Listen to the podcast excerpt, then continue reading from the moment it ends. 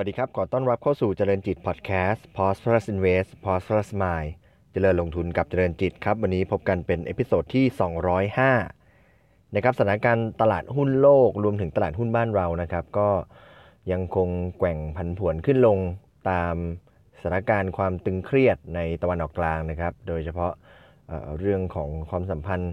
แล้วก็การตอบโต้กันไปมาของสหรัฐ แล้วก็อิหร่านนะครับ ตลาดหุ้นบ้านเรา เมื่อวันจันทร์ที่ผ่านมาเนี่ยลบไป 27 จุดนะครับ แต่พอผ่านมาวันอังคารเนี่ยสถานการณ์เริ่มเบาบางลงเนี่ยก็มีการปรับขึ้นมา 16 จุดนะครับค่อนข้างผันผวนเลยทีเดียวนะครับลบ 27 แล้วก็ขึ้นมาบวก 16 แต่ว่าในขณะเดียวกันสถานการณ์ในตอนกลางก็ยังไม่ได้ที่จะราบรื่นสัทีเดียวนะครับ เราเห็นตลาดหุ้นต่างประเทศก็ยังมีการปรับลดลงอยู่ตามสถานการณ์ที่เกิดขึ้นนะครับ ก็ให้นักทุนได้ติดตามสถานการณ์อย่างใกล้ชิดนะครับ แล้วก็ กระชับพอร์ตลงทุนนะครับติดตามดูเรื่องของราคาแล้วก็การเปลี่ยนแปลงการเคลื่อนไหว ให้ใกล้ชิดมากยิ่งขึ้นนะครับวันนี้ที่จะมาฝากกันก็คือเป็นกลยุทธ์การลงทุนนะครับที่จะมีการเป็นการปรับการลงทุนให้เหมาะสมกับช่วงเวลานะครับเวลาที่ตัวตลาดหุ้นเนี่ยผ่านพ้นช่วงไตรมาสสี่ไปแล้ว หรือว่าสิ้นปีไปแล้วเนี่ยการความสนใจของนักลงทุนก็จะเบนเข็มมาที่ การประกาศงบปีนะครับหรือว่าก็คือประกาศงบไตรมาส 4 บวกด้วยงบปีของบริษัทจดทะเบียนนะครับแล้วก็จะตามมาด้วยการประกาศจ่ายปันผลของรอบปีนะครับหุ้นบางตัวอาจจะจ่ายปันผลปีละสองครั้ง ก็จะมีมาจ่ายปันผลในรอบนี้ด้วย หุ้นบางตัวมีการปันผลจ่ายครั้งเดียว ก็จะมาจ่ายในครั้งนี้ในสัดส่วนที่มากหน่อยนะครับวันนี้เอาข้อมูลมาจากบทวิเคราะห์ของบริษัทหลักทรัพย์กสิกรไทยนะครับเขาแนะนำให้ ปรับแท็กติกไปยังกลุ่มจ่ายปันผลนะครับ โดยที่นักวิเคราะห์แนะนำให้นักลงทุนเนี่ยใช้กลยุทธ์ซื้อในเดือนมกราคม แล้วก็ไปขายในเดือนเมษายนนะครับสำหรับเป็นกลยุทธ์ในไตรมาสหนึ่งเพราะเชื่อว่าจะได้ผลตอบแทนที่ดีนะครับ โดยให้เลือกไปลงทุนในหุ้นที่มีปันผลสูงจากกลุ่ม Set HD Set HD ก็คือเป็นดัชนีที่ทางตลาดหลักทรัพย์ได้จัดทำขึ้นสำหรับหุ้น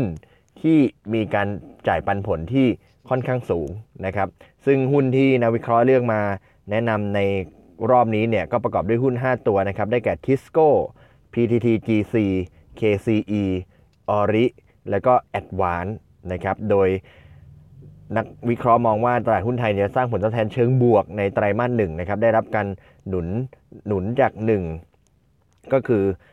การบรรลุข้อตกลงการค้าระหว่างสหรัฐและจีนเฟสหนึ่งนะครับ แล้วก็ 2 ก็คือ ทางธนาคารแห่งประเทศไทยและก็ภาครัฐเนี่ยจะออกมาตรการกระตุ้นเศรษฐกิจมากขึ้น เพื่อให้เป้าหมายการเติบโตของประเทศไทยในปี 63เนี่ยอยู่ที่ระดับ 2.5 ถึง3%น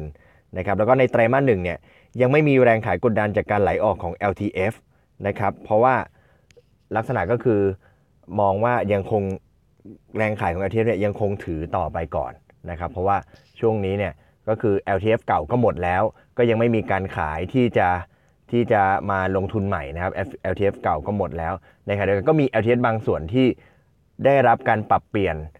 คือ LTF ในปีนี้เนี่ยคนที่ขายได้ในปีนี้เนี่ยเป็นรุ่นที่เป็นรุ่นที่เพิ่งเปลี่ยนจากการถือ 5 ปีมาเป็น 7 ปี เพราะฉะนั้นเดิมทีจะครบตรงนี้เนี่ยเขาต้องครบไปเป็น 7 ปี ก็คือจะเลื่อนเวลาออกไปอีก 2 ปีนะครับเพราะฉะนั้นก็คือนักวิเคราะห์ก็มองว่าในช่วงต้นปีเนี้ยมกราเนี้ยแรงขาย กดดันจาก LTF ซึ่งปกติมีทุกปีพอขึ้นปีใหม่ปุ๊บมีคนจะมีคนมาขายเพื่อรอซื้อใหม่ แต่ว่าปีนี้เนี่ยนักวิเคราะห์มองว่าก็จะไม่มีแรงขายในช่วงต้นนะครับ ก็เลยให้ซื้อในเดือนมกราแล้วก็ไปขายในเดือนเมษายนนะครับ ก็เลือกหุ้นที่มาจากเซต HD นะครับ ซึ่งจากที่เซตเขาระบุไว้ 30 ตัวเนี่ยนักวิเคราะห์ก็เลือกมา 6 ตัวนะครับทิสโก้นะครับนักวิเคราะห์คาดว่าทิสโก้จะประกาศ การจ่ายปันผลที่ 7 บาทต่อหุ้นก็คือเท่ากับปีที่แล้วนะครับ7บาทต่อหุ้นเนี่ยเมื่อเทียบกับราคาหุ้นที่อยู่แถวๆประมาณ 101 บาทเนี่ยก็จะได้ผลตอบแทนที่เกือบ7%นะครับตัวถัดมาตัว PTT GC นะครับนักวิเคราะห์มองว่าเป็นหุ้นกลุ่ม global play ที่จะสร้างประโยชน์โดยตรงจากส่วนต่างของราคาผลิตภัณฑ์ที่สูงขึ้นนะครับแล้วก็จริงๆแล้วถ้าเรามองในปัจจัยสั้นๆเนี่ยก็จะพบว่า PTT GC ซึ่งอยู่ในกลุ่ม พลังงานเนี่ยก็น่าจะได้ประโยชน์จากเรื่องของออการสถานการณ์ในตะวันออกกลางด้วยนะครับเรื่องของออห่วงโซ่อุปทานของออพลังงานหรือว่าพวกปิโตรเคมีลงกลั่นเนี่ยก็น่าจะชะลอชะลอตัวชะงักลงด้วยนะครับก็น่าจะมีปัจจัยบวกจาก PTTGC PTTGC ถ้าดูราคาปัจจุบันเทียบกับกับปันผลเนี่ยก็คาดว่าจะได้ผลตอบแทนประมาณสัก 3.5%สำหรับเงินปันผลนะครับ ตัวธรรมา KCE นะครับนักวิเคราะห์คาดว่าการกลับมาสต็อกสินค้าคงคลังทั่วโลกในกลุ่มอิเล็กทรอนิกส์เนี่ยก็จะช่วยเพิ่มยอดขายแล้วก็กำไรสุทธิของ KCE ในปี 63 นะครับ โดยนักวิเคราะห์มองว่า KCE เนี่ยมีส่วนผสมผลิตภัณฑ์ที่ดีขึ้นนะครับ โดยเพิ่มกำลังการผลิตของออตัวแผงวงจรสำหรับธุรกิจเรดาร์ในรถยนต์มากขึ้นนะครับ ก็ทำให้มีความน่าสนใจตัว KCE เองก็ ถ้าดูจากราคาปัจจุบันบวกกับปันผล ก็น่าจะได้รับผลตอบแทนประมาณ 3.5%ในส่วนของเงินปันผลนะครับตัวถัดมา Origin นะครับ Origin อยู่ในกลุ่มอสังหานะครับนักวิเคราะห์มองว่าเห็นบรรยากาศเชิงบวกระยะสั้นในกลุ่มอสังหานะครับเนื่องจากคาดว่ามาตรการ LTV ของทางธนาคารแห่งประเทศไทยเนี่ยจะผ่อนคลายมากขึ้น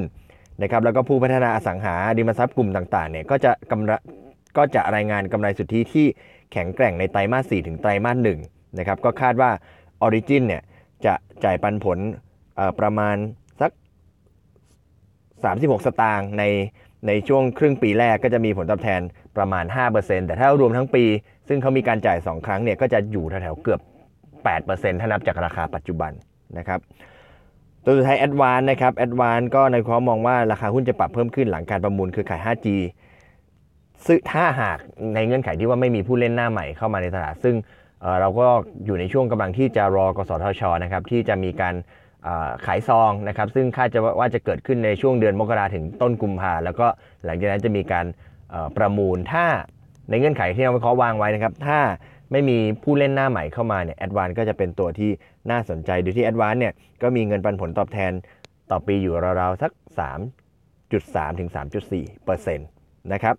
ทวนกันอีกครั้งหนึ่งนะครับนักวิเคราะห์ให้ เน้นให้ปรับแท็กติกมาเน้นที่กลุ่มปันผลนะครับ โดยเลือกหุ้น